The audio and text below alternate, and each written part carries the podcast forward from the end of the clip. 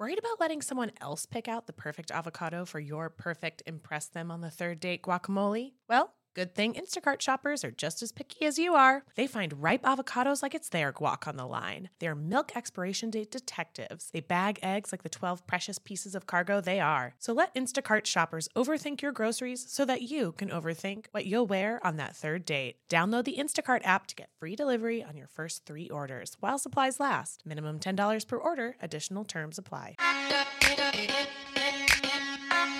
Welcome to So Bad It's Good with Ryan Bailey, presented by Betches Media. This is an exploration of all pop culture, from the classic reality TV moments of the past and present to the latest Daily Mail headlines and everything in between. We'll dive into all the infamous and notorious messes you can't stop watching. We're looking at you, Tom Sandoval.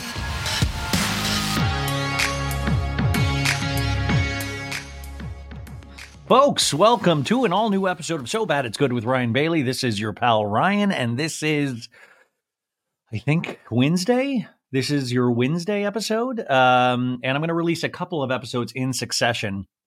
Sorry I didn't release it this morning. Now, I was going to, there's an episode I did uh, that is a little more serious in nature, and I just didn't feel like putting it out yet uh, because it was just not where my mood was at. Um, so I hope you understand. Sorry about the delay, but uh, we're going to do a solo pop culture roundup because there's a lot of things that I want to talk about in terms of everything happening in the world of pop culture. There are things happening actually, even though time has appeared to have frozen. Uh, if you're at your parents' house or your house, that liminal period between Christmas and New Year's is always uh, uh, it's a, a veritable shit show in your head of where you are, what day it is, what time is it, have I fed myself, all of those things until we're given permission to live free again when we hit the new year. Now, I know you're saying, listen, I don't do any of that. Good for you. You are a healthy, happy, uh, well adjusted human being. Obviously, I am not. So, uh, welcome to the show. How did everybody? I, I, I, did a show, I think, on Christmas. So hopefully your Christmas went well. Hopefully this period of time is going well for you. Um, uh, let's see here. The other uh, couple podcasts that I want to mention that I'm on uh, to check out is on I'm on the new episode of Scheananigans with Miss Scheana Shay and Mrs. Scheana Shay and Kiki Monique at the Talk of Shame. Uh, and I think that was a lot of fun. It was like a lot of pop culture stories from the year. And I've told you before, it is always a trip to podcast with Scheana to sit across from her. Uh, it is uh, a trip. It is, I can't, it really, it, it, uh, I know t- it tickles me. I know that's the weirdest way, but it, I do talk like a grandfather now. It does tickle me to do that podcast with her the couple of times I've been on. And it's a really good, but I think we have a good flow. And and Kiki, I always I'm, also I'm going to be on Kiki Monique's podcast, Pop Crime, uh, covering some of the more. Uh, I think criminal activities of the year in terms of pop culture. I think that should be out today or tomorrow. I'm not sure. And then there is this a new podcast by uh, Ringer, the the Ringer Reality TV. It's a Spotify podcast, and the Ringer is just a fabulous a bunch of podcasting people. If you haven't checked out their stuff, it's great. I know Zach Peters is over there. Um, but I always, I always love the what the Ringer has always stood for, and I'm a huge fan of Bill Simmons is the one I believe who started the Ringer. And if you don't know Bill Simmons, you know he's primarily or started off I think as a huge sports guy in terms of talking about sports, but his love of pop culture, of the real world, the challenge of dissecting uh, movies from the 80s, 90s, uh, and today, he I just think he is second to none. And I know his home is over on Spotify but I'm just a huge fan of him. But they have the Ringer reality, but they did this uh, amazing. Jodi Walker put together this amazing three part series um, called, uh, let's see, let me pull it up here so I can talk about it with you guys. It's called Anatomy of a Scandal. Um, in American, in American Scandal, uh, an anatomy of a scandal. Uh, scandal. It's a three part series. I think I appear in part two and part three, and I had such such fun doing the interview with Jodi, and I think that might be worth checking out. And I remember doing this interview. I think we did this a little bit ago, But it was wild to talk about this thing that we had just been so obsessed with and getting a little bit of distance on it. And I always find it interesting. And I've talked about that on this show is, you know, the story itself, I think we know a lot of the big pieces of it, even though I think uh, the artist formerly known as Raquel Rachel. I think we're going to hear more of her side of the story coming up soon uh, on her podcast because you know everything happens on podcasts nowadays. Um, but I, I was shocked in talking to her about even my relation to the scandal in terms of how I feel about it now, as opposed to how I felt about it then, and how it works with any kind of pop culture thing is that there's a white hot heat, a white hot spotlight on something. And then over time, that kind of dissipates, even though there's little like little strings little strings that get left around that we can still kind of explode or pop up. And of course, with Vanderpump Rules season 11 starting January 30th, we're going to see that story that we've already seen on Instagram and social media and TikToks. We'll be able to see what they actually film. And it'll be interesting to put those pieces in it. Now, back in the you know, back in the olden days, we used to just have these shows, and whatever the shows showed us was what we kind of saw. We kind of saw like a 180 you know, not the full picture, but a 180 of what production was trying to tell, what story they were trying to tell. And I think now with social media, and it's good and bad, is that there's more of a 360 view of something of, okay, well, we didn't see this part in the film, but we do know over here in reality, this did happen. But it's also interesting to see as an audience how, like I said, I relate to it, how you relate to it. Um, and there's a part of me, as I think even after I did this interview, where it just got to be exhaustive in the terms of, oh my God, there's got to be new things to talk about. There's got to be, even though I know, I mean, that same excitement, that same fire is still there it's just a little different. And I'm so curious about how season 11 will do. I think we'll all be watching it, right?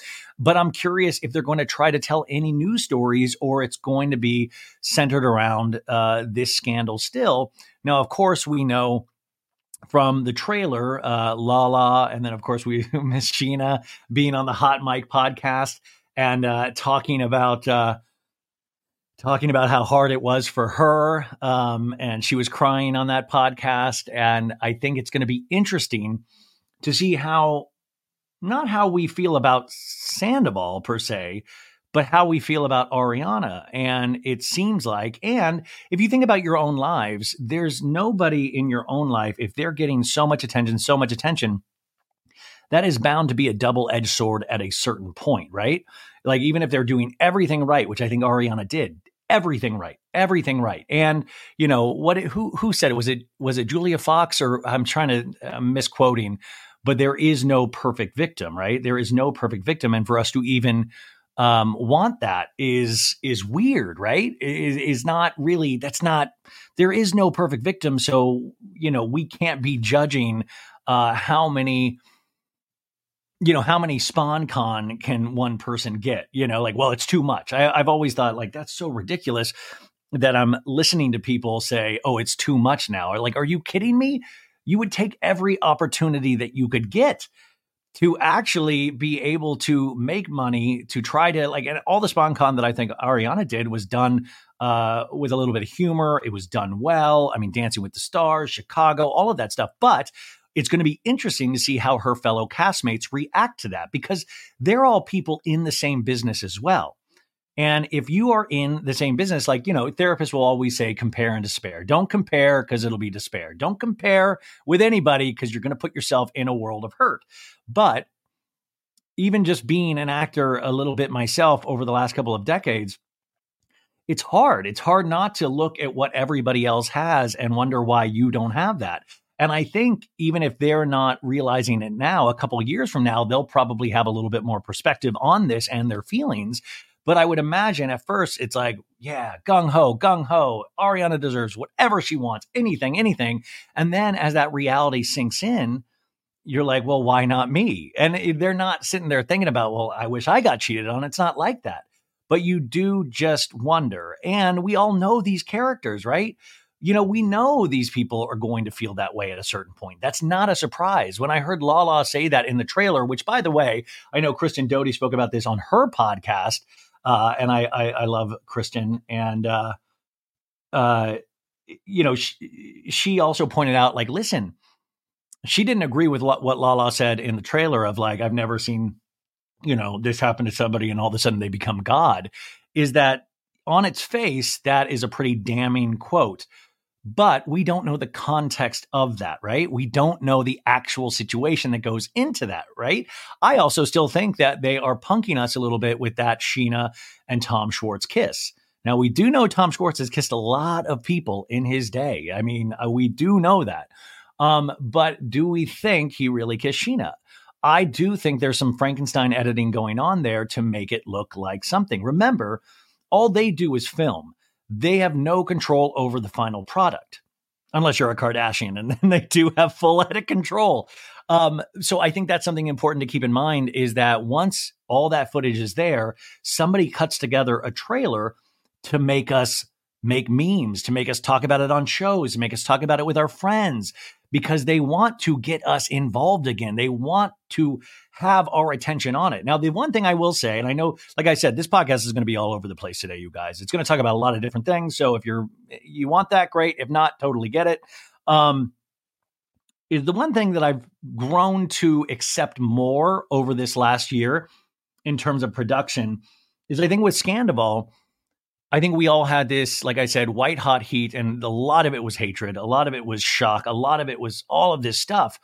And, you know, you thought, okay, is, you know, I mean, production, are they trying to destroy Tom? Are they trying to tell this? Or, uh, you know, it was very, but after listening to many interviews with the producers, talking to actually some of the producers face to face, watching their panel at BravoCon, which was really one of my favorite panels. I wish that had gone on way longer, and I hope BravoCon in the future does way more panels like that. What I started to accept even if I didn't agree with, you know, who they backed and who they didn't, is that they truly do care about these people. They truly do care about this cast, all of them. And I know that's wild, right? Like, so even Sandoval, they care about. You know, even Sandoval, they're still concerned with. They're still hoping they're okay. And you say, okay, what about Rachel? Remember, they did reach out to Rachel many times. They did try to make it work with Rachel. Now, I totally understand and I almost applaud her not doing season 11, but I do worry about her putting herself back in the fray with the podcast. She's showing up at events. And listen, she's done some of the work. So she can do whatever she damn well pleases, right? That's part of being free. That's part of what we argued in the Free Britney movement was yeah, Britney makes some weird fucking Instagram posts. Have you seen some of your friends' Instagram posts? Fucking weird. Yes, Britney does a lot of twirls, maybe a little different than your friends, and she does have a lot of run on sentences, but that's part of what being free is all about. They are able to do whatever they want. Now, unfortunately, as us commoners, you don't usually get people uh, talking, you know, like, you know, I'm not putting a spinning video up and people are like, oh my God, dissecting the moves. What's going on with him? Oh my God, he's crazy. But Britney and people of the like have to deal with that every day. But that is part of being able to be free. So Rachel can do whatever she wants, right? But I do understand a little bit more is they do care about these cast members. I mean, I always talk about that one Vanderpump Rules documentary that I think it was like right before season six that it aired. I've still tried to find it. I don't know if you guys can find it. They attached it to an episode, but it was uh, kind of an hour long or like a 48 minute documentary about like the first season of Vanderpump Rules. And Andy was a part of it and, you know, talked about it getting pitched. And we remember that image where it kind of like was like a map like Game of Thrones of this person's connected this person, this person's dated this person, this person's cheated on this person. And that's how one of the ways that they sold the show Vanderpump Rules. But then also it had Jeremiah, who at the time was part of the production, but wasn't a producer on the show. But producer Jeremiah, now a producer and killed it last season. He in that, and I uh, he in that talks about that he completely believed Jax the entire season. Jax completely committed to the lie that they, there was no, uh, you know, the the Stas, the cheating stuff with Stassi didn't happen. And then at the final episode, Jax walked in with the flower, told Stassi, and the crew was shocked. The crew was shocked because they truly all believed Jax. And I was talking about that uh, momentarily with a producer Jeremiah when I went to that DirecTV uh, variety uh, women in reality uh, thing a couple like a month and a half ago. And I just thought, how weird is that? And and and hearing how they discovered about Sandoval and Scandoval and stuff like that. That's why I always push back on this is fake, this is phony, even though people still in my comments will not leave that alone of oh, this is all scripted, this is all fake, this is all and it's like, guys, you don't realize how much stuff goes into this, but not in the way that you think it does.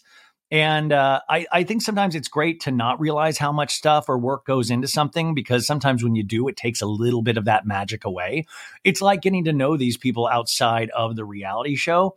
Even for me, it takes a little bit of the magic away because when you're talking to Dodie or when you're talking to Sandoval or when you're talking to Scheana or when I'm sitting across from her at a podcast, you know, seeing somebody and talking to them, even when the mics are off, it's a completely different experience than what you see. And yes, there are complete similarities of like, yes, I think they get Scheana to a T on that show.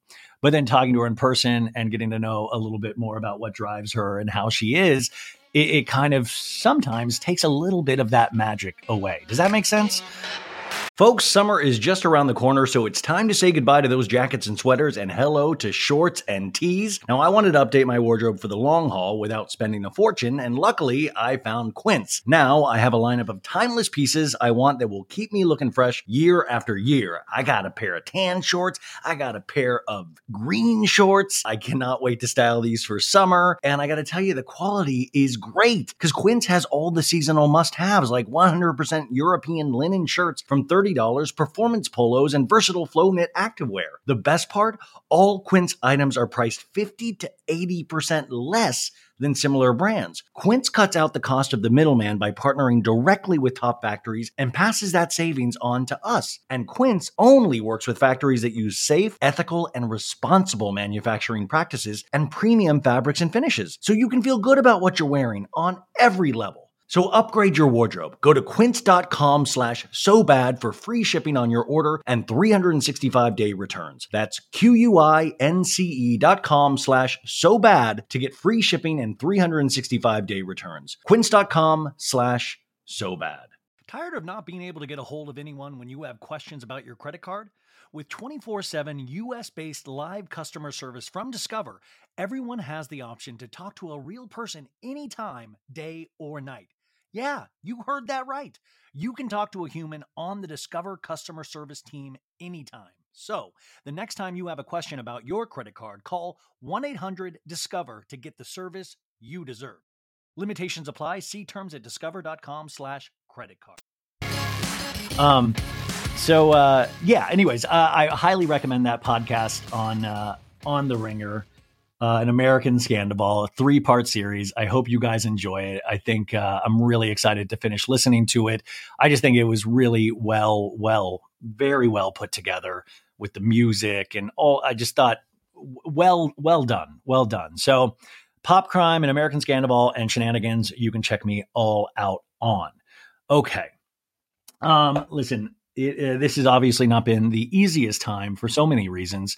Um, and uh, like I said on the Christmas podcast, or uh, was that you know this has been a little bit more, or not a little, a lot more difficult than Thanksgiving was, and um, I think Thanksgiving, you know, there was this. I don't think, like I said, I don't think excitement is the right word, but there was this still not a rush of endorphins, but there was like, you know, going into battle, going into, you know, let, let's just get through this. And I think Christmas has been a little bit more of resignation of, okay, yeah, this uh, this hasn't changed. you know, mom didn't automatically come. I didn't unwrap a special gift on Christmas and she was back. You know, and I think that resignation ha- has been the toughest part of that, of just that acceptance. You know, three and a half months, you you know, you're just like accepting it. It becomes more and more real, even though I know it was real, you guys.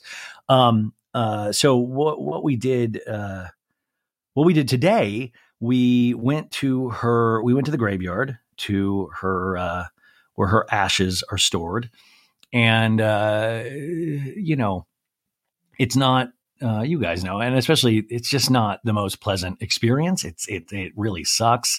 It reminds me of a feeling I had. I remember for Christmas, gosh, 17 years ago, maybe 50. I, I, I bought my, uh, one of my best friends, Patrick, I bought him a skydiving experience. We had always talked about it. So I said, you know, let's go. I, I had made a little commercial residual money on a TGI Fridays commercial. I did a ribs commercial for TGI Fridays back in the day. And you know who directed it was Janusz Kaminski, who won the uh, the best cinematographer award uh, at the Oscars for I think he won it twice. He won it for Schindler's List, I believe, if I'm not mistaken, and then I think he won or he was nominated for Saving uh, Private Ryan. Um, and uh, he directed the TGI Fridays chili commercial, the the the ribs commercial. And I always remember that was such a weird experience to be like, you know, Janusz behind the camera while we're eating these ribs, trying to act like we're having the best time of our lives. And it was so disgusting, you guys. And there was like a rib bucket, like so, like you did so many takes, you would have to spit the thing that you're chewing and laughing. You would spit in a bucket once they yelled cut. But I remember Janusz at the time was married to Holly Hunter, who's one of my favorite actors uh, he would, I remember behind the camera, he would be like, Ryan, Ryan, I just did a film. I did a film with uh, the, the name of Ryan in it. And I'm like, yeah, it's Saving Private Ryan. Like it was, it was just the weirdest experience. And they had built a whole TGI Fridays restaurant on a soundstage at Universal Studios. And it was just, a mind blowing experience. I'm like, I get to work with one of my heroes, not in the way I want to, but on a ribs commercial. And that, that at its crux is Hollywood. It's all shiny and bright, but it's never truly what you think or want it to be when you're a kid. If that, you know, it was just one of, it was just really one of those bizarre experiences. But I was obviously so happy to have the job. But I made this residual money and I got uh, Patrick this skydiving experience. And I remember we went on a Sunday, a Sunday morning, and the night before we were at at Barney's Beanery, and we were joking about, oh, this is our last, this is our last drink. Who knows what's going to happen? But I will tell you, you know, we were kind of jokey about it. But that drive to, uh, I think it was by Magic Mountain where we went. It was the most somber drive uh, you know, one of the most somber drives you're going to have. I remember we listened to like Rilo Kiley, the sad stuff on Rilo Kiley and uh, Fleetwood Mac you know, I remember listening to land, Landslide on the way there. And it was this thing, this thing of just not wanting to go all of a sudden, of not wanting to go. And that reminds me every time I've driven to the the graveyard or the gravesite or whatever the true thing you're going to call it. And here, listen, this is my hot take and this might be really controversial and you guys might disagree with this is uh, i don't like the gravesite. I don't like the graveyard. I don't like being there. I don't know necessarily what it does except kind of gives you a sucker punch again and again and again. And you do your little breakdown and you know watch your dad cry. And um and the thing is i just sometimes think what is this for it's like you guys know you carry around your loved ones every day for the rest of your life. You know, I carry around my mom every day. There's not an hour I don't think about her in some way. That wasn't before she was even sick. I, I was like that. And that's how I'm going to be until the day I die. And I don't know if I necessarily think, and it's it's so wild, you guys, because you know it's the opposite of going to see Christmas lights because every uh, little grave uh, plot is decorated with holiday decorations. And, you know, it's just the opposite of like mom always wanted to take us out to go see Christmas lights every year. And it's just the the exact opposite. You know, that was always joyous and like, oh, but this is just looking around at a bunch of red and tinsel and flowers and things, but it's at a graveyard. And I know that there's something in there that you're going to say, oh, it's joyous and it's a celebration, or it could be. And it's just, it's not there yet. Uh, but I did bring, I brought my mom's favorite Costco wine, her Malbec. She bought it in cases, you guys. And uh, I brought her a full bottle of that, and we each uh, took a sip out of it, and then I poured a little out. But if anybody needs three quarters of a bottle of a seven dollar Malbec wine, I can direct you to uh, uh, a cemetery in Chandler that you can pick up something for the new year. It's should still be good because it's a little chilly outside. I don't know. It it, it uh, it's one of those things that kind of messes with you, and it just makes your stomach uh, drop and really uh, put you in a weird, weird place. So, anyways, wanted to talk about that just because I know a lot of people were asking about that. Um, and now on to some fun stuff. Let's uh, let's talk about some fun stuff. Let's talk about those kooky Kardashians. Um, you know, seriously, eat the rich, you guys, eat the rich. It is becoming more ridiculous. Their holiday Christmas party every year. Uh, we had a little bit of a downtime because of the pandemic, but we are back in full force. And I don't know because I think the Kardashians now are in uncharted territory in terms of celebrity and wealth. Um, you know, we could point back to a time of, say, like the Rockefellers and things like that. But remember, the Rockefellers and these rich families, they didn't have reality shows and we didn't have social media. So you only read about these things. And when you read about it and not see it, it's a whole different experience. But this, their holiday parties are a celebration, obviously, for themselves and their friends and family, but it's obviously also to show us to show us. And I think the question remains sometimes as they get wealthier and the gifts and the parties become more extravagant is what are they trying to show us? Is this aspirational? And we see all of the pain that their family has gone through through the years. Uh, is this comeuppance for that? You know, is this, well, this happened to us, so we get this. But you also have to remember is it aspirational anymore? That's something that I will say every couple episodes because I think there was a time that uh, we had convinced ourselves that celebrities were aspirational. And I just don't necessarily think we are in that place anymore because I don't know if I would trade anything to be them. Um, I mean, even, you know, they're now at a place where they have to show us the way they wrap their holiday presents we had to see that Kim was uh, being eco-friendly and, and and wrapping all of her gifts in white, the same packaging that all of her Skims comes in. So she did a nice little cross promotion there, but also was let us let us know that she's eco-friendly. But then Khloé had a specific sort of wrapping paper. Kourtney did had a specific set of wrapping paper. They all had specific sets of their own wrapping paper.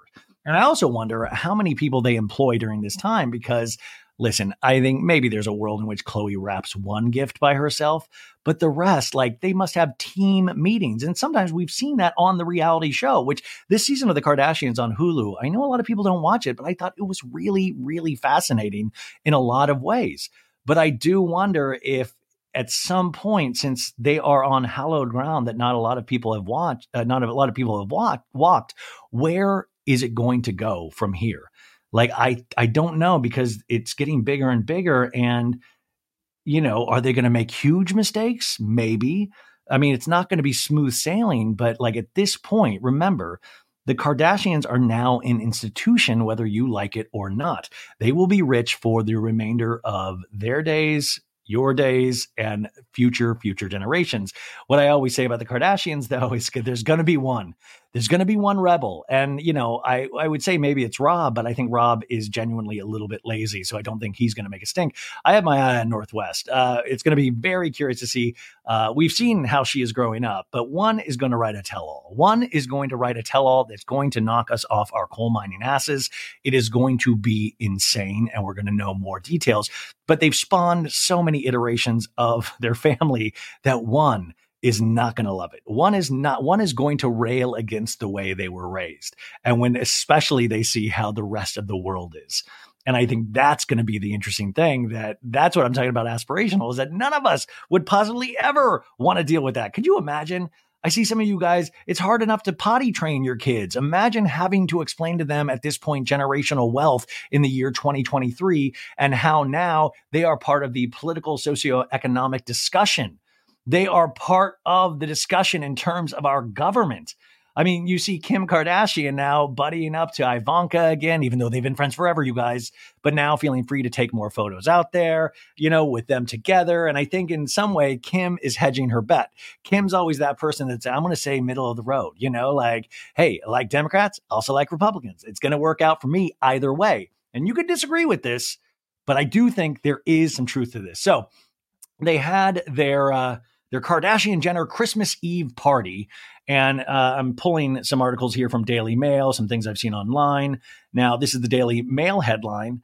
Uh, Kim Kardashian and Paris Hilton sled in fake snow while guests are treated with a special performance by Babyface at annual event, which was even sponsored by Coca Cola. That's right, folks. The Kardashians don't have enough fluid money to pay for this party by themselves. They brought a sponsor on this year, and they even made these Coca Cola bottles that said, like, Kardashian Jenner Christmas Eve Party 2023, which I would love to get my hands on one of those. Wouldn't that be a great collector's items? Like, I love that's where I, it's aspirational for me, not just, you know, them, but just I want, I want it for my reality show museum.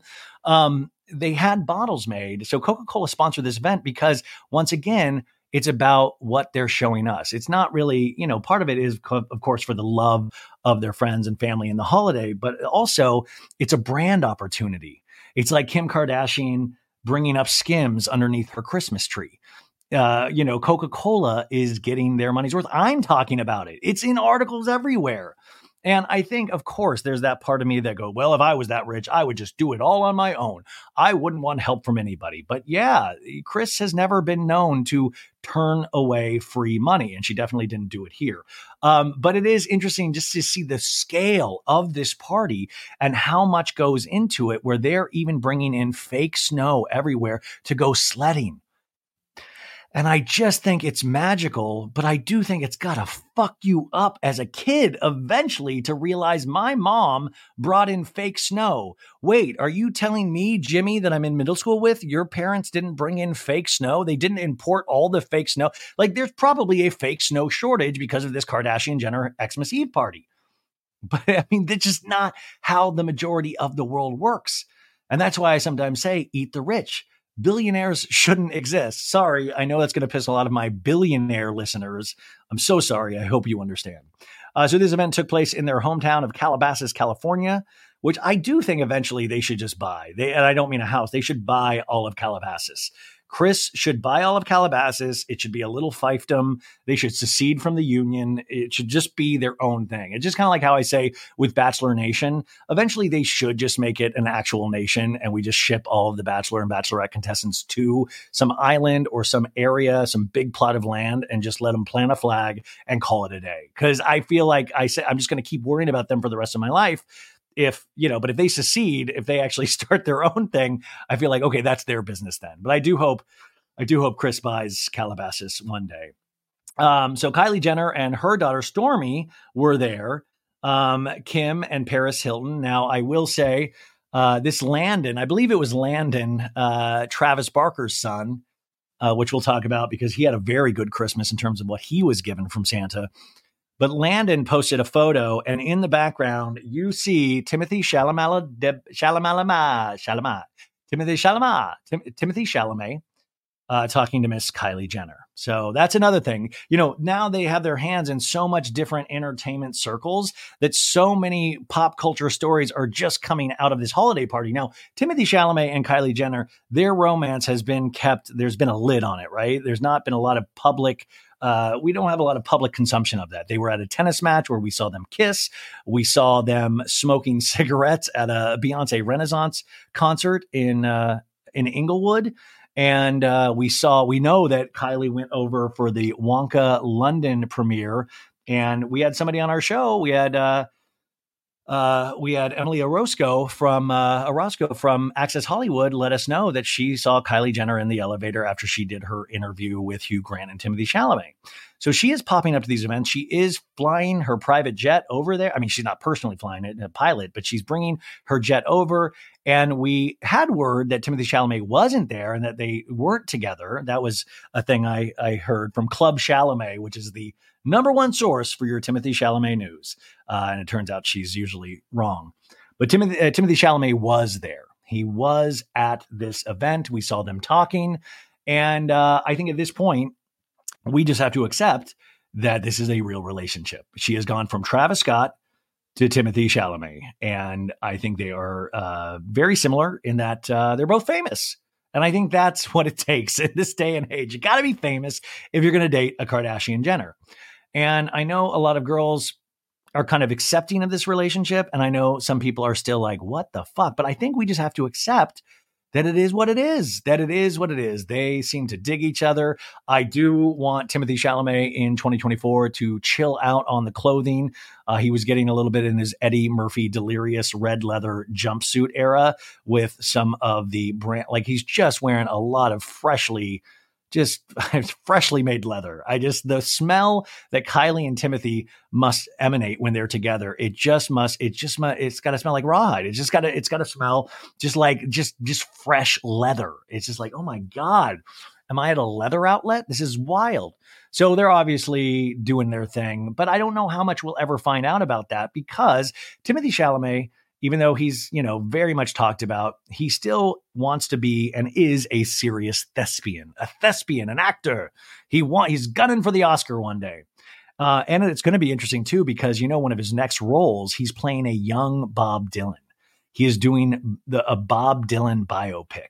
Yeah, I'm Bob Dylan. What's going on? By the way, my Bob Dylan, uh, my just to let you know, my Erika Jayne. I'm Erika Jayne. What's going on? So my Erika Jayne is just me doing Bob Dylan, but I pinch my nose. But Bob Dylan to me is like, I'm Bob Dylan, I'm doing poetry. I'm doing. So that's that's a little trick of the trade, you guys, if you're trying to do your own Bob Dylan or Erika Jayne impressions. But he's playing a young Bob Dylan, and nothing makes me laugh harder than thinking about Timothy Chalamet playing early recordings of Bob Dylan. Like, you know, going from Kylie having to listen to Travis Scott to Kylie potentially having to listen to Bob Dylan. Like, oh my God, I would love to see Kylie Jenner go through a Bob Dylan phase. Selling a little or a lot? Shopify helps you do your thing however you cha-ching. Shopify is the global commerce platform that helps you sell at every stage of your business. What I love about Shopify is basically how no matter how big you want to grow, Shopify gives you everything you need to take control and take your business to the next level. I know we use Shopify here at Betches, and honestly, anyone with any kind of business could really benefit from Shopify. Whether you're selling scented soap or offering outdoor outfits, Shopify helps you sell everywhere, from their all-in-one e-commerce platform to their in-person POS system. Wherever and whatever you're selling, Shopify's got you covered. Shopify helps you turn browsers into buyers with the internet's best converting checkout, 15% better on average compared to other leading commerce platforms. And sell more with less effort thanks to Shopify Magic, your AI powered all star. Shopify powers 10% of all e commerce in the US. And Shopify is the global force behind Allbirds, Rothy's, and Brooklinen, and millions of other entrepreneurs of every size across 175 countries. Plus, Shopify's award winning 24 7 help is there to support your success every step of the way because businesses that grow, grow with Shopify. Sign up for a $1 per month trial period at shopify.com slash betches, all lowercase. Go to shopify.com slash betches now to grow your business no matter what stage you're in. Shopify.com slash betches. In the market for investment worthy bags, watches, and fine jewelry, Rebag is the answer. Rebag is a luxury resale platform where each piece is carefully inspected by experts to ensure quality and authenticity. Use Rebag to buy and sell finds from the world's top brands, including Louis Vuitton, Chanel, and Cartier. Head to Rebag.com and get up to 15% off your first purchase as a member with code REBAGNEW. Shop today at Rebag.com. That's R E B A G.com. And use promo code REBAGNEW for up to 15% off your first purchase as a member. Wouldn't that just be incredible? Because, I mean, you know, you know, Bob Dylan is a tough listen for those who aren't used aren't initiated into Bob Dylan. Like I had a Bob Dylan phase where I listened to everything he did. I wrote, I read the uh, biography, I read his book, I watched documentaries on him. I think everybody, it's important to have a Bob Dylan phase to really appreciate what he meant to music. And I wonder if Kylie's going to go through that too. Now the Kardashians, I know I'm talking a lot about the Kardashians, but hey, we're here. Um, the other funny thing that they do is, you know, Kourtney was especially guilty of this, is they would always wear band shirts of bands that there's no way in fucking hell that they listen to. Maybe Kourtney now, because of Travis, like she's wearing more suicidal tendency shirts, that band. And I know Travis is a huge fan of that. And I believe they named Rocky after is the drummer in Suicidal Tendencies. I could be mistaken on that, you guys. Um, but uh Kourtney, you know, you'd see Kim in a Metallica shirt, and I'm like, uh, Kim, do you like Ride the Lightning? Well, I know you might know Enter the Sandman, but do you know For Whom the Bell Tolls, Kim Kardashian? Okay, so anyways, this party is happening. Uh, all the fake snow in Calabasas is over there. And uh, the property was lined with several lit Christmas trees, and we're talking the fanciest, uh, the fanciest of trees. Now, inside the bash it was decorated with logs stacked up very high, and there were massive gingerbread houses constructed. Logs stacked up very high. This is good because they can reuse this for the end of the world. You know, they'll be able to use this for firewood. Um, this event, like I said, was sponsored by Coca Cola. We had pictures of Kim and Paris in couture gowns sledding down fake snow, sledding down fake snow. Beautiful. Now, another thing, the family pulled out all the stops, including a performance by R&B icon Babyface, Kenneth Babyface Edmonds. Now, this guy, obviously insanely talented, but I sometimes worry about Babyface because it feels like his schedule is packed with just doing things for his friends. Like, please tell me Babyface got paid for this. I mean, I know he's friendly with all of these people, but it reminded me, remember in Real Houses of Beverly Hills when David Foster would always have Babyface there? You know, like we're tinkling around the keys on the piano in Malibu, and it'd be like Babyface, or he, you know, David Foster would do a lot of his concerts, and Babyface would be there, and I'm like, man, I want Babyface to get back to making babyface music so people can make babies to babyface music.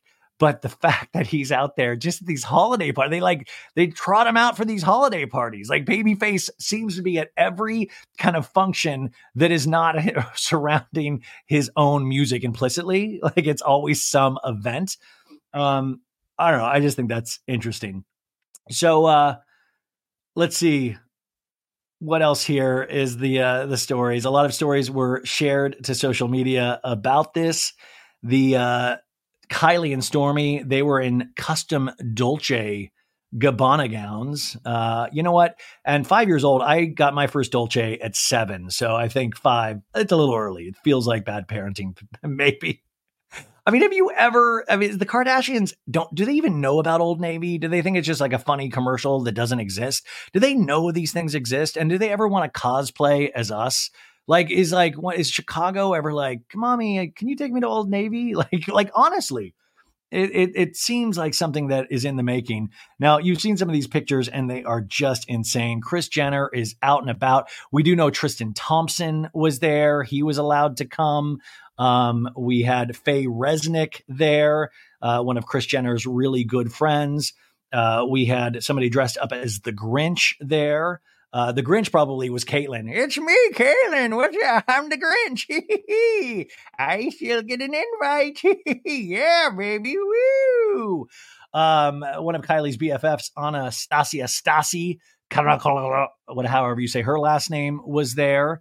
Uh, Kendall Jenner was there. They did this kind of um, TikTok video where each of the ladies uh, lip synced to Ariana Grande. Kim was not able to be in that one, but the rest of them did. Um, Kourtney, of course, was there. Kourtney, remember, it's been two months since she's given birth. Uh, Entertainment Tonight did an article on her today saying the the ways Kourtney has been able to um, to become more beautiful two months into her postpartum journey. And I was like, the, the way is the way is having money. That's the main way. Uh, Khloé was there. Khloé looked beautiful. I mean, Khloé looked really beautiful. Um, that's the other thing though. When I watch these TikTok videos with Kylie and so I wonder what Timothy thinks of that. Like, oh, it's cool. It's cool. Like, I wonder if he just like, I wonder what his take on their brand overall is because you know, he had to have had a take to begin with and I'm sure, like I said, once you get to know a person, that of course is going to change.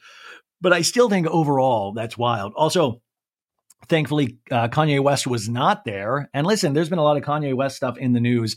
I'm just not going to talk about it.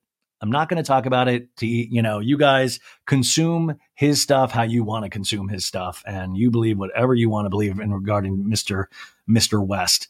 Um, Nicky Hilton was there. Now, the Calabasas, the temperature it says was a brisk 42 degrees. Um, and everybody was just having a rich, gay old time. And uh, before they jetted off to Palm Springs, where they all have mansions now. Uh, and congratulations to all of congratulations to all of them. Okay, now here is something great uh, in terms of Travis Barker and Kourtney Kardashian, what did they get their kids, pray tell you? I know a lot of you guys got great gifts out there. Well, Alabama Barker, who is 18, she got a $25,000 Hermes bag. and she posted in a caption, Your girl got her first Birkin. Now, you know, uh, 18 years old. Once again, she beat me. I got my first Birkin, Birkin at 19. So jealous there. Um, this was a Birkin 30 in white Togo leather with palladium hardware, which t- typically retails for around $25,000, but can go for closer to $35,000 or more. I was having the Birkin process uh, explained to me about, you know, you have to get on this list. You can't just go into a store. It's like a shopping experience, and these are high in demand. But don't worry, folks, Alabama didn't just get one gift, she got two because Travis Barker also gifted Alabama and her brother Landon their own Mercedes Benz G Wagons, which cost a minimum of $150,000 each. Alabama posted on her social media, What the fuck? And she wrote, I love you. God, that must have a, it would have been, I love you, and a, like 8 billion exclamation points. Imagine waking up Christmas morning, not only an Hermes bag, but also a $150,000 G Wagon now, do you think, you know, if these people are used to these kind of gifts, do you think Landon got jealous that he didn't get some brand of Hermes? Like, do you think they keep score of like that? Of like, okay, you got a $150,000 car. I got a $150,000 car. You got a $25,000 purse. I got an iTunes gift card. Oh my God, I'm pissed. It just seems a lot, right? It seems extravagant. And I don't know what your take on this, how you relate to this, how it makes you feel. Like, are you just genuinely excited? I know some people just love to see the extravagance. And a lot of people say this about Real Housewives as well. Like, oh, bring back the wealth. I want to see the opulence. Oh, I love seeing the wealth. But at a certain point, I think, just like talking about Ariana earlier, do we eventually get to the point of, well, you've had too much, right? You've had too much. And it's not just having too much, it's showing that you have too much. And what our relationship with that is now as opposed to what it was. And that's why I constantly talk about this stuff because I find it fascinating of not just where we are, but where are we possibly going to go? How much bigger is going to get because they are just adding billions. I'm talking billions on top of billions. I mean, Kim Kardashian, remember, she is now in financial markets. She has her own wealth group that she is starting, like in terms of investing for other people. I mean, it is wild. And all of this because Kim just doesn't want to sit down and take the actual bar. She will do anything not to become a lawyer. She will, she will do movies and TV. She will throw everything in her path just so she never has to take that bar. She took the baby bar, took her a couple times, but she did it and she passed. But now she's like, fuck that. Hardest I ever worked in my life. I would rather start a wealth management group, do three movies, two TV shows, and plan parties, do my skims. And that should be enough, right? But it'll always be that thing that I think will always be like, what happened to the bar, Kim? Or maybe just me, because that's me. Man, I just get going. I can't stop. We're only we're already 42 minutes in, and I only hit two or three stories. Okay, moving on. Uh, this is kind of uh potentially troubling news is that uh, Pete Davidson uh, seems like he is potentially having a rough time again. Um, he canceled all of his shows unexpectedly. He canceled a dozen shows uh, starting last week and running through the new year. And uh, that is uh, obviously horrible. We know he struggles with mental health, with bipolar disorder, uh, which he has been very brave and open about. Um, uh, but then we're also getting a report that he reportedly trashed his trailer on the set of his uh, new movie Riff Raff that he's uh, filming with Bill Murray and Ed Harris. Now, In Touch Weekly is reporting, and take this with a grain of salt, folks, that he recently had a confrontation with a photographer who tried to get a shot of him with co stars Bill Murray and Ed Helms. Um, Davidson was restrained by multiple people on the production crew before retreating to his trailer, which he then trashed. Now, this is a quote from somebody who remained nameless, so take it with a grain of salt. He's a good guy and everyone likes him, a source told the outlet. Also mentioning that Davidson regularly smokes marijuana. He's obviously going through something right now and people are worried about him. So uh, I think with Pete Davidson, obviously, that is something that we all worry about him. He seems like a good guy, but he also seems like somebody that, like a lot of us, has mental health uh, issues. And, you know, he's been to rehab multiple times um, for sometimes un, you know, which he doesn't have to share with us why he's going to rehab, but it seems like he's actively or has tried to actively work on his mental health. Um, but I will say after re-listening to Matthew Perry's autobiography, which did you know on Spotify right now, if you have a premium account, you have access to audiobooks. This isn't a plug; it's just something I'm using now. Uh, you have access to their audiobook collection. But Matthew Perry's autobiography, Friends, Lovers, and the Big Terrible Thing, a memoir, I started re-listening to once uh, once that information came out last week uh, about uh, what was found in his system, it's a really tough listen. And, you know, I think what surprised me the most is even though I knew about Matthew Perry's, uh, you know, supposed issues over the years and what he was dealing with, I didn't know the extent of it. And he is very open and honest in this memoir, but he really was dealing with a deadly disease of addiction, like deadly. You know, he talks about in this one story when, you know, before he had started on the pills and stuff, when drinking was still doing it for him, when that was enough, was that he had come home from a night of drinking. And usually that would be enough. And he just had this insane urge to keep drinking. It felt like his brain was on fire. He needed it, needed it. But he's like, it was five in the morning, you know, it was five in the morning. It's not, but he felt he never, he just, he couldn't get it out of his head. And to think about somebody struggling with that day in, day out for their entire life, and then having to go through uh, medical emergencies because of this that deteriorated his system, his body, and to come from such high highs, of course, of being on friends that never really fully satisfied him because, like a lot of us, he was broken, you know, at a young age. And that he spent a lot of his life trying to fix that, you know, and of course, anybody uh, that when we turn to drugs and alcohol, it is like a solve. It's like a bomb. It's like something to quell everything in your body and your mind to try to take you away from all of these big, big feelings and big, big emotions.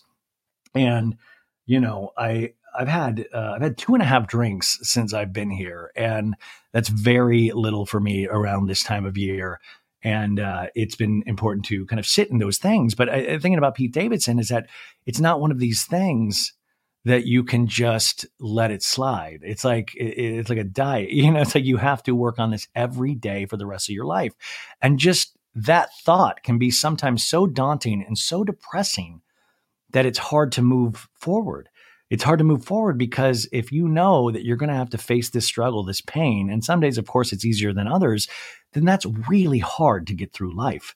And you're looking sometimes for any escape to just make yourself feel better and you're cursing yourself why aren't you normal? Why don't you think like other people do? Why that you know it's a lot of self blame self harm and sometimes that can exhibit in really harmful ways towards other people. So he canceled all those shows. We still don't know exactly why but obviously Pete Davidson is going through something very big. So please keep him in your thoughts this holiday season because this thing it doesn't get better you know? It's one of those things like i said you constantly have to work on. Now uh, here's something interesting uh, and really sad as well we'll get to some fun stuff in a second is that uh, the actor lee sun kyun um, found dead at 48. Now, you might not recognize his name, but you probably have seen or have heard about a film that he was in. Uh, he starred in the Oscar winning film Parasite, that I believe won Best Picture three years ago, or was it four years ago? the pandemic is a little, it's hard for me to remember those times. Um, so uh, he was found dead in uh, uh, Korea. He was a familiar face on Korean television. And of course, in that Oscar winning uh, film Parasite, he was uh, found dead in Seoul. He was, like I said, only 48 years old. Now, the interesting thing here uh, they found his body in a parked vehicle in central Seoul just before 11 a.m. yesterday. And there was allegedly like charcoal briquettes or like burning briquettes or something. So it is being investigated as a uh, probable suicide. Um, trigger warning about that, talking about suicide. I think I'm supposed to say that before I say the word suicide. So I'm very sorry. Uh, they found his body using the location location signal from his phone, and that his wife uh, let us know that he appeared to have left a suicide note. Um, now, the thing about this that gets a little darker was that uh, this had been going on for a couple of months. Was that he was suspected of using illicit drugs. and you're saying, oh, well, okay, well, didn't we just talk about Pete Davidson or Matthew Perry? They're not, you know, they weren't in criminal trouble for this. But uh, remember that the freedoms that we have in America and the way we view certain recreational drugs are not the way the rest of the world does that. And South Korea has one of the strictest approach towards drugs. Um, and uh, they can be prosecuted for using illicit drugs, even if they have done so abroad um, and they are very strict. Now, he had just got finished over a get this a 19 hour interrogation last week by authorities. Now, this had been going on for a couple months. This wasn't the first time they've interrogated him about drug use, and uh, you know it's it's wild. And this wasn't even you know I'm not trying to judge drugs, but it wasn't like this cocaine. Like he was supposedly at an after hours thing with a cocktail server, if I'm not mistaken and she took video of him of drugs that she had allegedly given him. I believe one being marijuana, and uh, um, and and it was I guess shown to authorities. And his defense was that he thought he was doing, uh, uh, he thought he was being given a sleeping pill, which probably, you know, obviously is not the truth to that matter.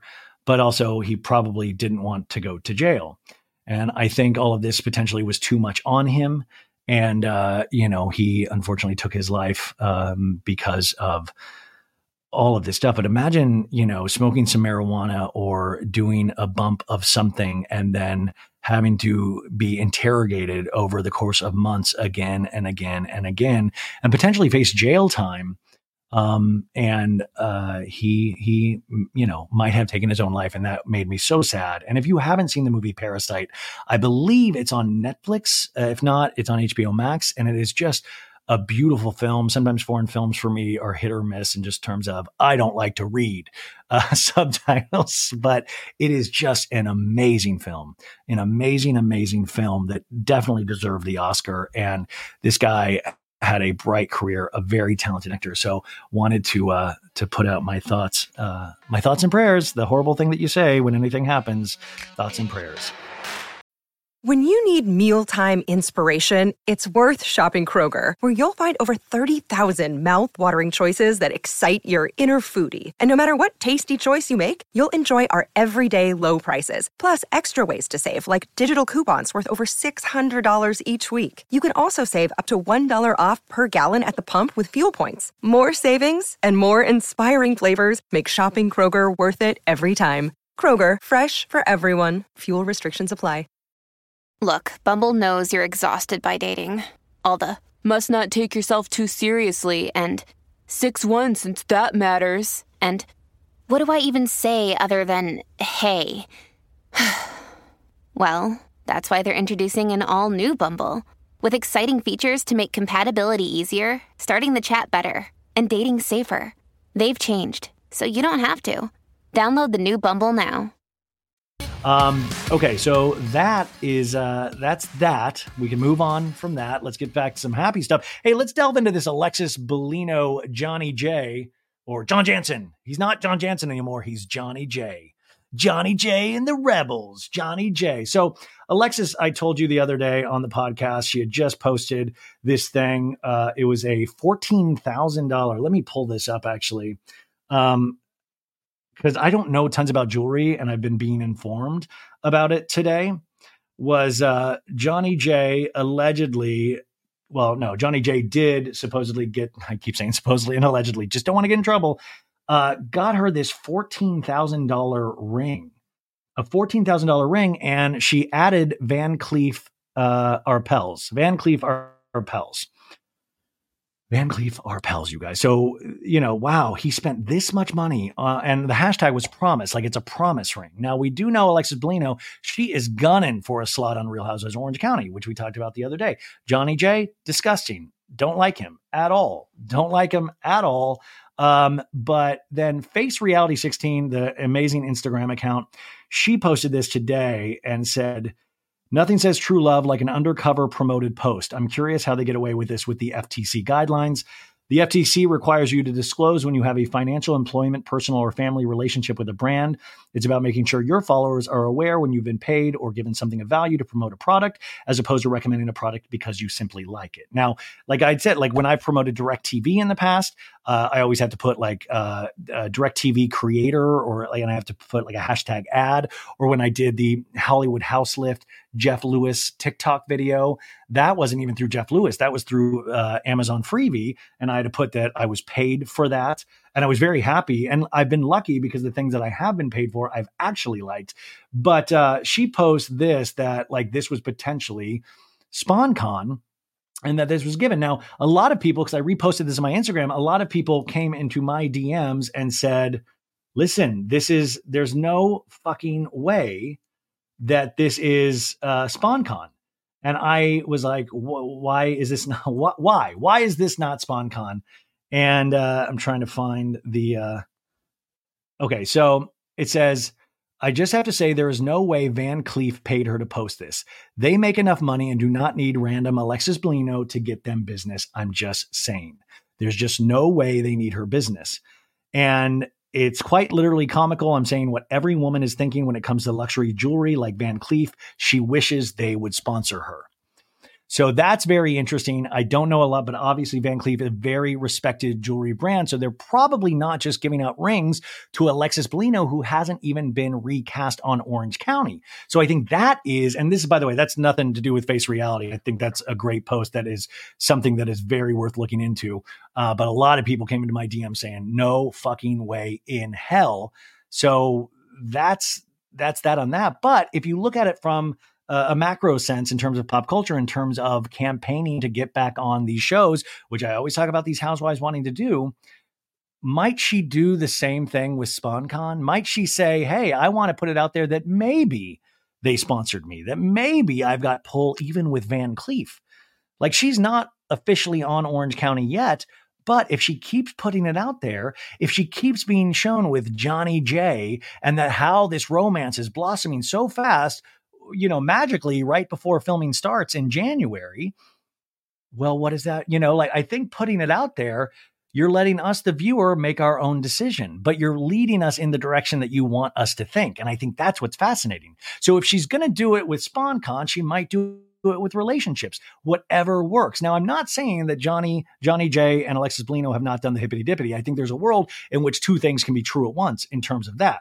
It's just like Travis Kelce and Taylor Swift. I don't think it's PR relationship per se. I think it's as real as it can be for them, but it's inherently going to be a PR relationship. And I don't think Taylor or Travis minds that we actually get excited about that. It helps everything. I, unfortunately, it doesn't seem to help Travis Kelce's game. Ayo, that's a sports joke. Even though I don't really watch sports, the Kansas City Chiefs lost again, you guys. Sorry to all the Chiefs fans out there.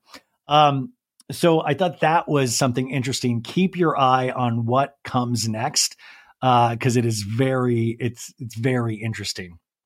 Also, um, Andy Cohen, folks, Andy Cohen, uh, we are now uh, looking towards his triumphant return to CNN New Year's Eve spectacular that him and Anderson Cooper co-host. Uh, now there was a little bit of hot water. He was not able to drink last year because the year before he got potentially too uh, hammered and was a little sloppy on air. I loved it, but a lot of people, I guess, complained. Um, and so they put the kibosh down and said he can't drink. But now he's been pushing to drink again. He's been pushing to have some celebratory tequila shots with Mr. Anderson Cooper, a respected journalist. And uh, I'm all for it. But I said today is that will Andy Cohen drink on New Year's Eve is becoming the new uh, will the ground, groundhog see his shadow? And if it doesn't see his shadow, we have six more weeks of winter. Like it, it is that it is becoming that of like, I feel like if we can get Andy Cohen to drink on CNN, potentially 2024 is going to be a great start. If we don't get him to drink on CNN, we're going to have more misery. It's going to be more misery. And I'm saying this with a, this is a joke, you guys. So I'm not literally saying this, but it, I don't mind that kind of thing. But you know what? It's the interesting thing too. Like, how are you? Like the Andy Cohen stuff. This is another thing as we close out the year here. I sometimes don't understand people's relationship with Andy Cohen because I truly love that man. I don't think he would pay me two I don't think he would give a shit about me, but I love that dude. I love his hosting. Um, I sometimes wish he would go harder in reunions, but this dude has been doing it from day one. There's only so many people in the industry that can say they actually created their own lane. They, that they actually created something that has become in a universal lexicon of the housewives. You know, only so many people get to do that you know, in some ways, he is the Steve Jobs of reality television in certain circles. And please don't come at me for this because I truly believe it. But I think what he does, I think his, you know, the way he hosts, I think he brings a lively, fun, energetic way. But I mean, I'll post something about Andy Cohen and all I get is like 30 people saying something fucking nasty about him and what he's done and what he's done. I just, I sometimes don't know what people want. I don't know what people want from other people. Like, I don't know. I don't know. I get sometimes so confused about it. It's like, oh damn! It's like you just can't please everybody. But I, I, I love that dude, and I love when he would drink on there and make Anderson do his little giggle. He like Anderson has that tiny little giggle. I truly enjoy and look forward to that. And yes, you can bring up, um, you can bring up my life on the D list um, with with Kathy. You, you, know, I know they had a falling out, and Kathy Griffin, of course, was one of the original hosts of CNN. And there is a infamous TMZ interview. Okay, okay, okay. Uh, Andy, Andy, um, what do you think of um? Uh, okay, okay. What do you think of Kathy Griffin? And Andy was like. Uh, I don't know her. I don't know her. And it was like really snotty and bitchy. And, you know, we all have our bad days and we all feel like lashing out at people that have talked shit about us. And obviously they have a personal relationship. But, and also, I would love a world in which Kathy Griffin and Andy Cohen could make up one day. I would love a world in which that would happen. I would love a world in which Kathy Griffin uh, with NeNe Leakes and Andy could make up. I do not want a world where Bethenny Frankel and Andy Cohen make up. But, anyways, uh, I wanted to bring up that we still do not have word. I'm sure we will get official word. Like I'm more interested in him drinking than I am me drinking. Uh, I just truly do look forward to that, which really, like I said, says a great deal. Um, okay, what else as we're going down, trying to get through this list here? Um, oh, I wanted to throw this little thought out in terms of Real Housewives of Beverly Hills. Kyle Richards seems to be on a PR campaign right now, or just everybody's fixated on her. She's constantly in page six. Mauricio as well. Mauricio was partying with pop star Anita on the Aspen slopes and uh, that uh, that the YouTube influencer, uh, what's your name, who was on Dancing with the Stars, you know, he was partying with them. Which, listen, nah, it's not a great look, but I don't know. It didn't seem like anybody was getting harmed. And then uh, then Kyle now is in Aspen. They're all wearing their Kemo Sabe hats as a family, which is the way you want to do it. But uh, she is talking about her weight loss. She's talking about, you know, becoming stagnant with her weight loss. So she's switching up her exercise routine, still has never admitted to doing Ozempic, which I think maybe in Kyle's case, she didn't because when you give up alcohol completely and you commit to a really solid workout regime, that does kickstart your body in a very different way. So if anyone, I almost would believe that Kyle Richards is not on Ozempic at all because she's made so many huge life changes that go with actual weight loss that I tend to believe that that, but also I don't care. I don't care who's on Ozempic. I don't care. I just don't. I don't care if Oprah's on it. I don't care if Erika Jayne's on it. I don't care. You know, if you have the money, do it. And as long as diabetics don't need it and you're not taking it from them.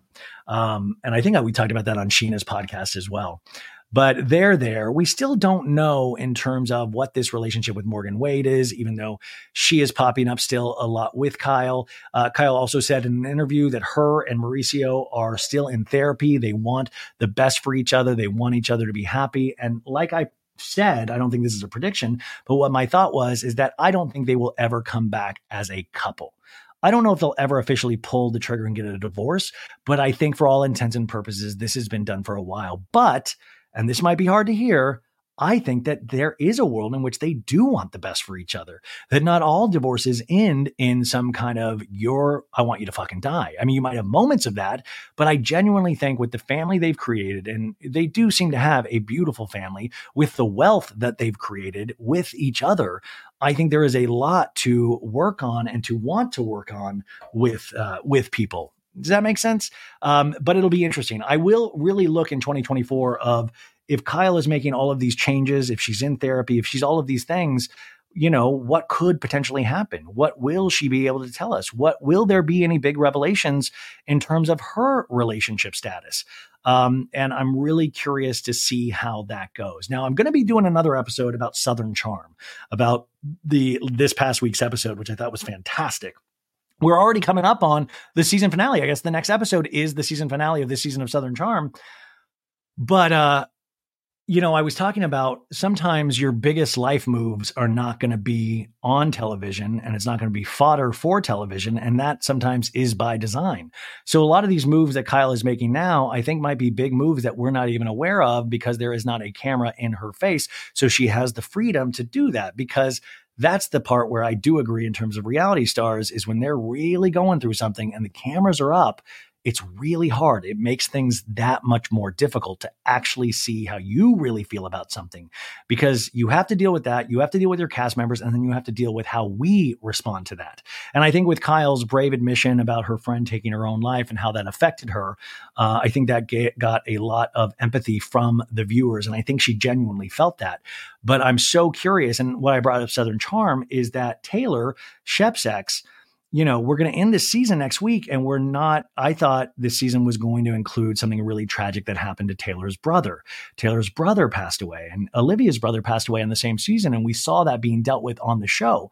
But this now must happen off camera, which we'll probably be able to see at the reunion or hear a little bit about it. And when I heard that, or when I saw that this wasn't going to be covered, when I saw the preview for next week's season finale, my my main thought was good. Oh my God, good, good you know, I think if it's filmed, I'm going to watch it and I'm probably going to find it magnificent and fascinating reality television. But if it's not, it's good because they're able to have those moments for themselves. They're able to deal that without having a video scrapbook of one of the worst times in their life. No matter what you think of Taylor, no matter how, and by the way, she's made piss poor decisions. No matter what you think of her, nobody can argue how horrible that has to be to lose a sibling. And especially we see how close they were. She calls, she FaceTimes him in last week's episode. I mean, that's really wild. Oh, you guys, back to the Kardashian Jenner holiday party. I left this out. Uh, I saw this on an account by Wig Hello Drama, which is great. Here is North West with Kathy Hilton and Paris Hilton.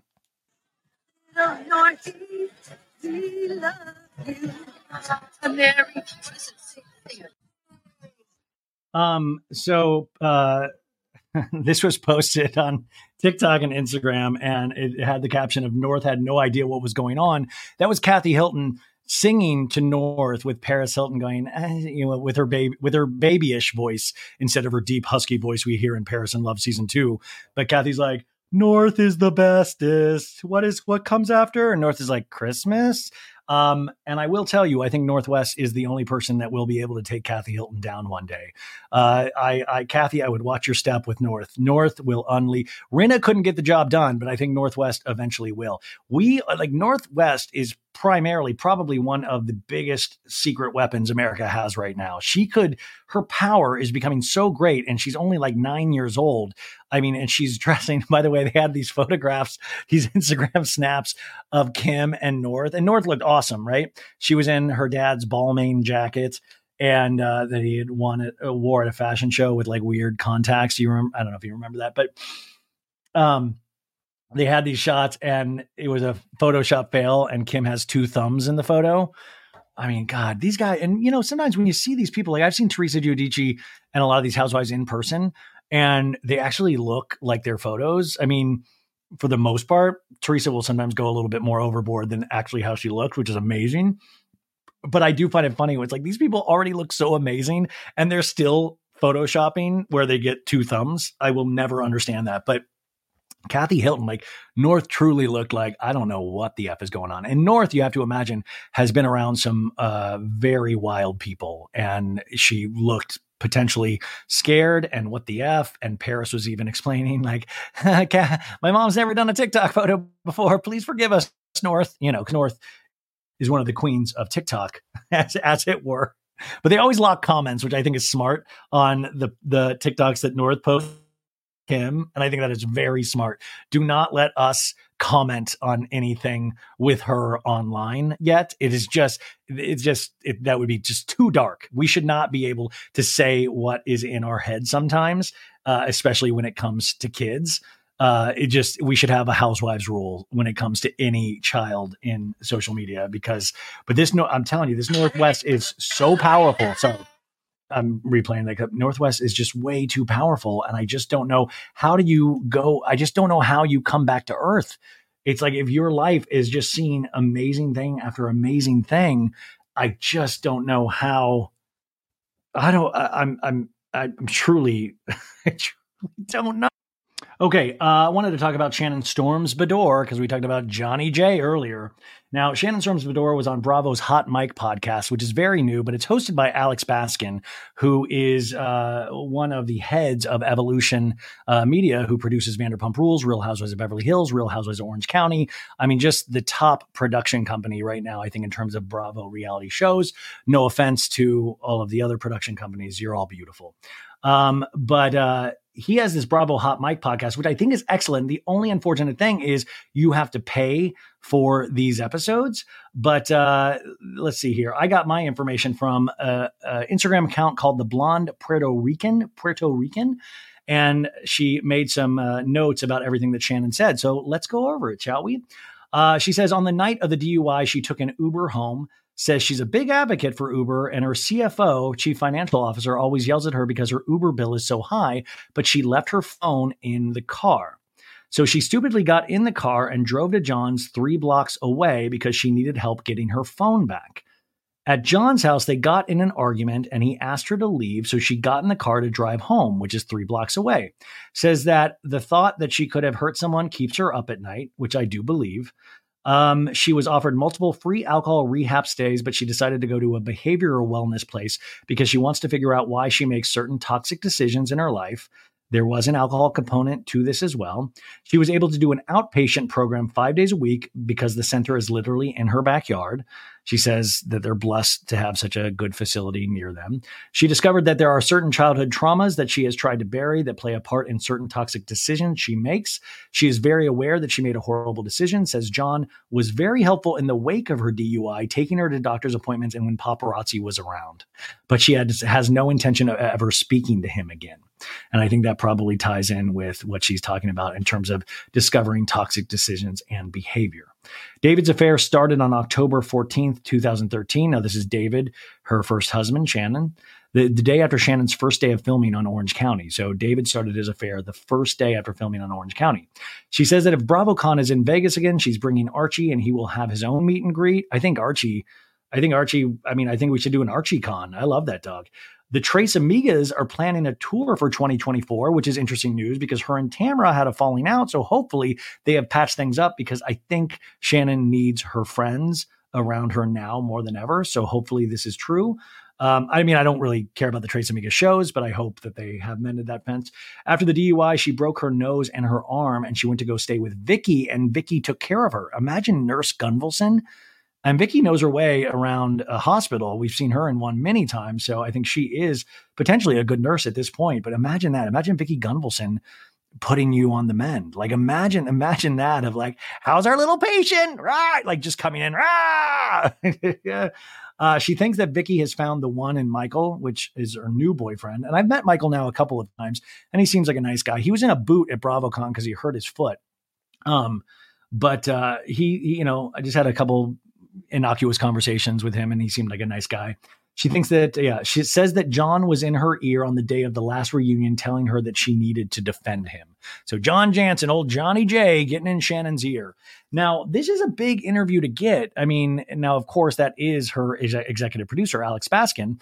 Uh, but I do think, like I said, in terms of Vanderpump Rules, I think Alex genuinely does care about all of these people. You know, even if we don't like them, I think he genuinely does care. And like I said, that's taken me a little of time to get my way around because you're using their life as fodder and there's a commerce element to it. I mean, that's one of the biggest elements is to sell soap, you know, which is why TV was invented was to have something to sell soap on, to sell products. That's how it all got invented.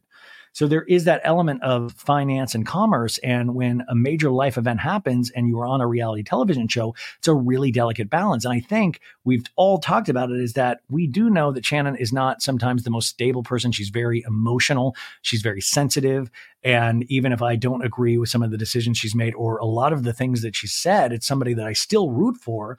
Um, so I'm curious if she does have enough time and space to actually be able to talk about this. I'm glad to hear about the outpatient stuff, and they are going to start filming again, from what I hear, in January. So it'll be interesting to hear this. And that's the thing of like, I wonder in terms of production if they really are going back and forth of Alexis would be good in a lot of ways because it would be a lot of mess but is Shannon at a point where we can put her in that type of mess? And you might be thinking, well, then put her on the injured reserve list, take her out of the game because we want to see it. And if she's not going to do it, fuck her. There might be that element that people have said that. So I don't really know what's going to happen. I don't know what's going to happen in, in, terms of Shannon Beador, but I just worry putting yourself in that environment, especially right now of all times, is the healthiest place for her, even if she's talking healthy guys, you know, we can talk healthy all we want, but it doesn't take away that you have to go to bed at night with yourself and those dark thoughts that can creep in and be intruders in the night. You know, all it takes, I mean, you can, you know, darkness can come really quick at any time. You guys know that. Um, so we'll keep an eye on that. I'm really curious to hear, but I mean, obviously Shannon is signed up for the season right now we'll see what happens. Um, and she, a lot of the spotlight is going to be on her because of this accident. And we already left in a bad place at the reunions because of Shannon, but we have the John Janssen relationship, we have the accident, and we have Alexis Bellino. So the spotlight is mainly going to be on Shannon. And I just don't know if she is going to be able to to do that. I don't know. So, uh, that's what I'm thinking about, you guys. Okay, three last things, and then we'll get out of here. God, this always goes way longer than I thought or would want potentially. um, okay, I wanted to talk really briefly about the movie Saltburn. Now, um, Emerald Fennell, Fennell, uh, Fennell, the director, was on So Bad It's Good uh, about a month and a half ago, I think, and I was so overjoyed to talk to her. I've seen Saltburn two times. And like I said at the time, if that movie, if I was in high school when that movie came out, it would have probably become uh, my whole personality. I thought it was dynamic in the way that a young person could potentially appreciate it in a way that maybe, you know, we get older cannot. Um, and I think that's good. I think movies should exist for uh, certain demographics. I think it should speak to certain people. And I think there is something magical about when you see a uh, a movie or you hear an album and when you hear it and you know it just it, it's time and place and a lot of those things and how much experience with you have. I mean that's why a lot of the pop stars when i'll listen to like tate mccrae or sabrina carpenter it doesn't necessarily fully move me like you know the days of yore with uh, britney spears or christina aguilera because those were like my people and that moved me. But sometimes I find it hard to relate as I get older. But I'm so happy that certain people will be like, oh my God, she's the bee's knees. the bee's knees, Jesus God. You know, or even Renee Rapp, who I talked about last week. You know, like I want to hear it. I want to have the ears. I want to have those youthful ears that is able to hear it, able to feel it, have it be able to move me uh, in my life. And, uh, you know, sometimes it just doesn't work that way. But I think movies are the same way, right? Um, and I think one of the things that I hate about social media so much is our it's not the rush to judge well it is a rush to judgment. It's i fucking hate it. I hate it. Oh this is horrible. And it's like first off do you know how much like i said earlier goes into making these things? Uh, i was talking about this a little bit on the christmas episode in regards to maestro the bradley cooper film that's on netflix now. And i was seeing some of the same discourse. And by discourse i just mean i fucking hated it. Like that's like like oh it sucks. It sucks. And it's like no it doesn't. Like, even just on a technical level alone, it's amazing. Like, if you look at Maestro, some of those shots, and yeah, Bradley Cooper is doing these big, grand things. He's like that as an actor as well. He's like obsessed with props, smoking a cigarette, the voice, it's a different voice. It's all about that. And yes, there's something masturbatory about that, but I like that. That's, I, I'm like that. Are you kidding me? I mean, like, I love those big swings. And especially coming from a theater background, I see those things and I'm like, this guy is really trying. And maybe that sometimes is what some people don't like is seeing somebody that, like, oh my God, it looks like he's really trying. But uh, also, uh, Carey Mulligan's performance in Maestro is just amazing. It's just amazing because Bradley Cooper has the showy role, which even in being showy, it's so difficult to the amount of work to learn how to conduct a certain piece, to be able to talk, to be able to move, to be able to direct that on top of it. It's just a gargantuan undertaking that blows me away. But Saltburn, a lot of the same way of just Emerald wrote this film you know, put it out there. It's now on Amazon Prime, so you can see it for free. And there's some really intense scenes, especially one with the bathtub, that is uh, potentially, I mean, shocking. Uh, it seems like it's shocking for some people, but it's like, have you seen fucking movies? Have you seen a David Lynch film? Have you seen a Fellini film? Have you seen like, I mean, have you even seen 80s screwball comedies? Have you seen Revenge of the Nerds? Have you seen American Pie? Like, are you are you kidding me? Like a guy, uh, you know, Barry Keoghan, one of the main actors in Saltburn, does a, a, fully nude dance at the end. And it's amazing. He does amazing. I was very jealous of his manhood, but also just jealous of the bravery it takes to do that in front of a 30 to 40 person crew.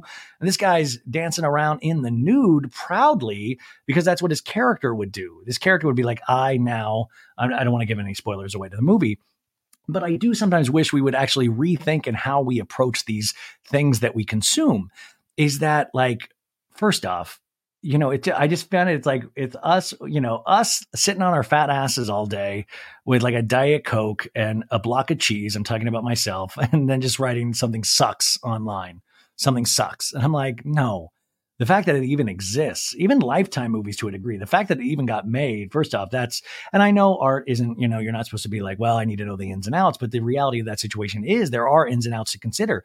This is a technical medium, filmmaking. There's so many people that work on films to create a world. And I think anybody taking those big swings, which I think Saltburn is a big swing, and I think Maestro is a big swing.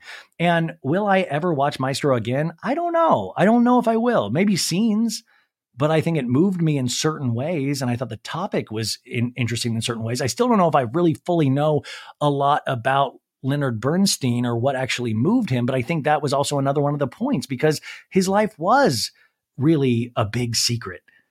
And that's, you know, he was, you know, a gay man that had a, you know, pseudo successful relationship for a given time and things got they, he got got caught up in things, you know, but he had a, a family. His music was second to none, you know, his conducting. I mean, even his stuff with West Side Story, you know, and then the, the, things that moved him and the things that he wanted to share with the world, I thought truly amazing. But I just sometimes will read this and I get so disappointed because I'm like, man, the future of movies is already to me uh, in endangered species in some ways. Like movies will always be made, but in how we present them, how we talk about them.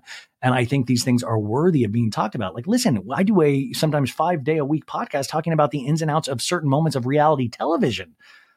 But these things do need to be talked about, and they need to be talked about in a semi intelligent way where we can't just throw things away. We want people to come towards things. We don't want to move them away from that. We don't want people to be scared of starting a movie. We don't want people to be like, well, this sucks even before I watch frame one because all of this work goes in it. They're trying to share something with us. That's what art is all about trying to share something, trying to share this itch that you can't scratch, this is desire to do a Sisyphus, uh, uh, a, Sisyphus, a Sisyphusian, whatever, a task of rolling this big boulder up a hill, having it fall down again and roll it back up. It's it's like going into war, making any of these things, and I think that you can't just poo poo something um, that quickly.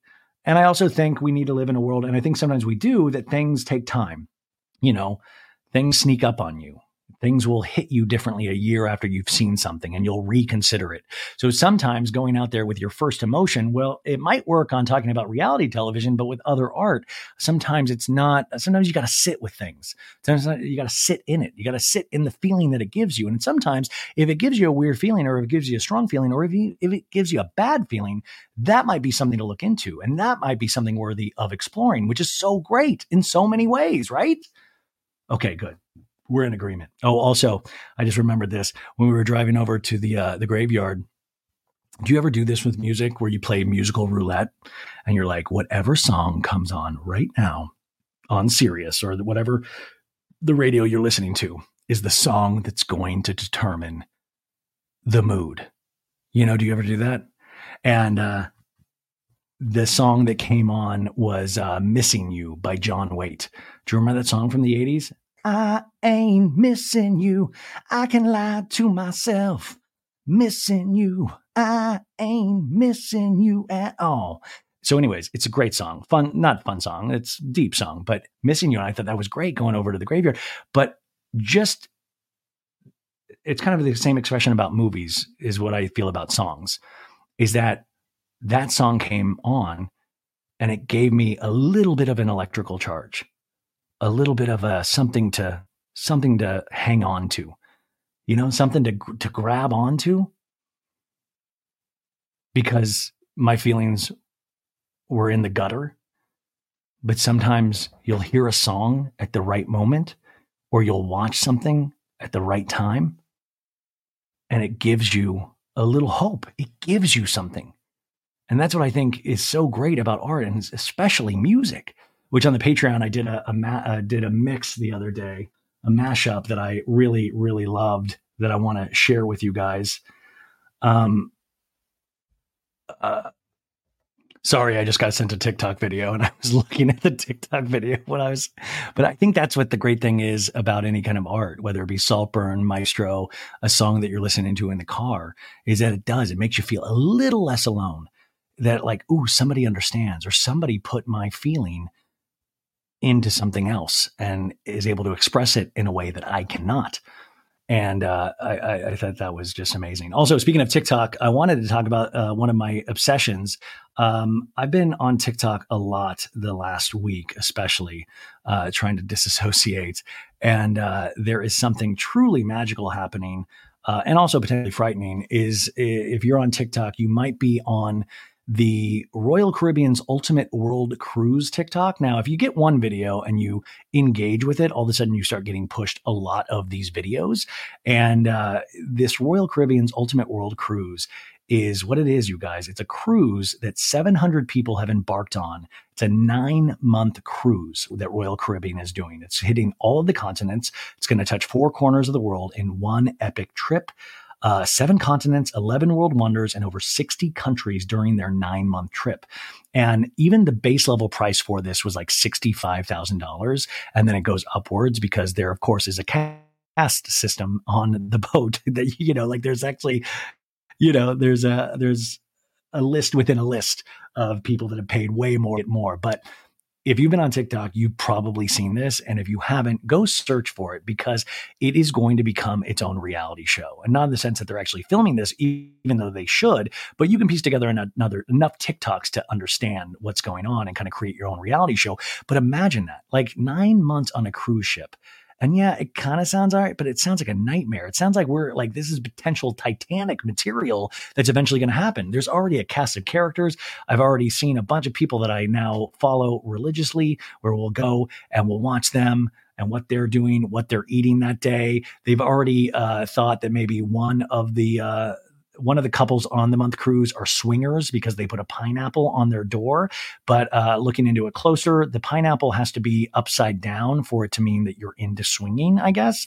And this lady's pineapple was right side up. But I did take a great tour of her Royal Caribbean's cabin, and it was very nice.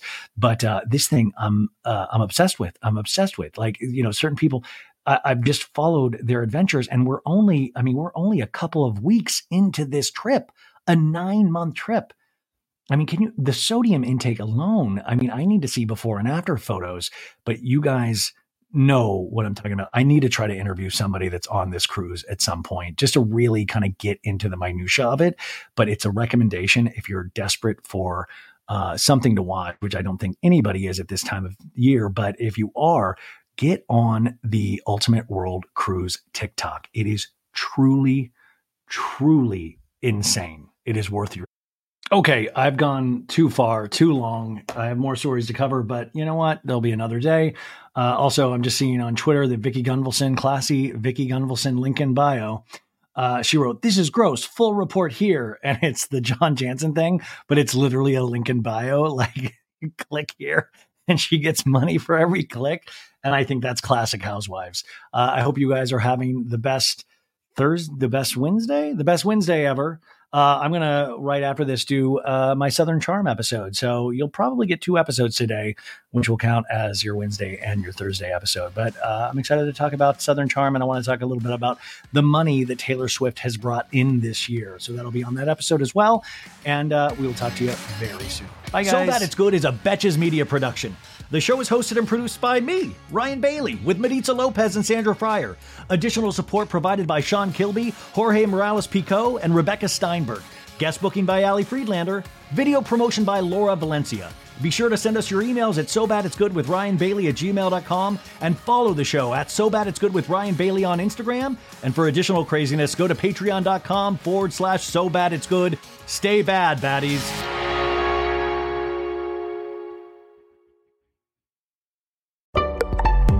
Betches.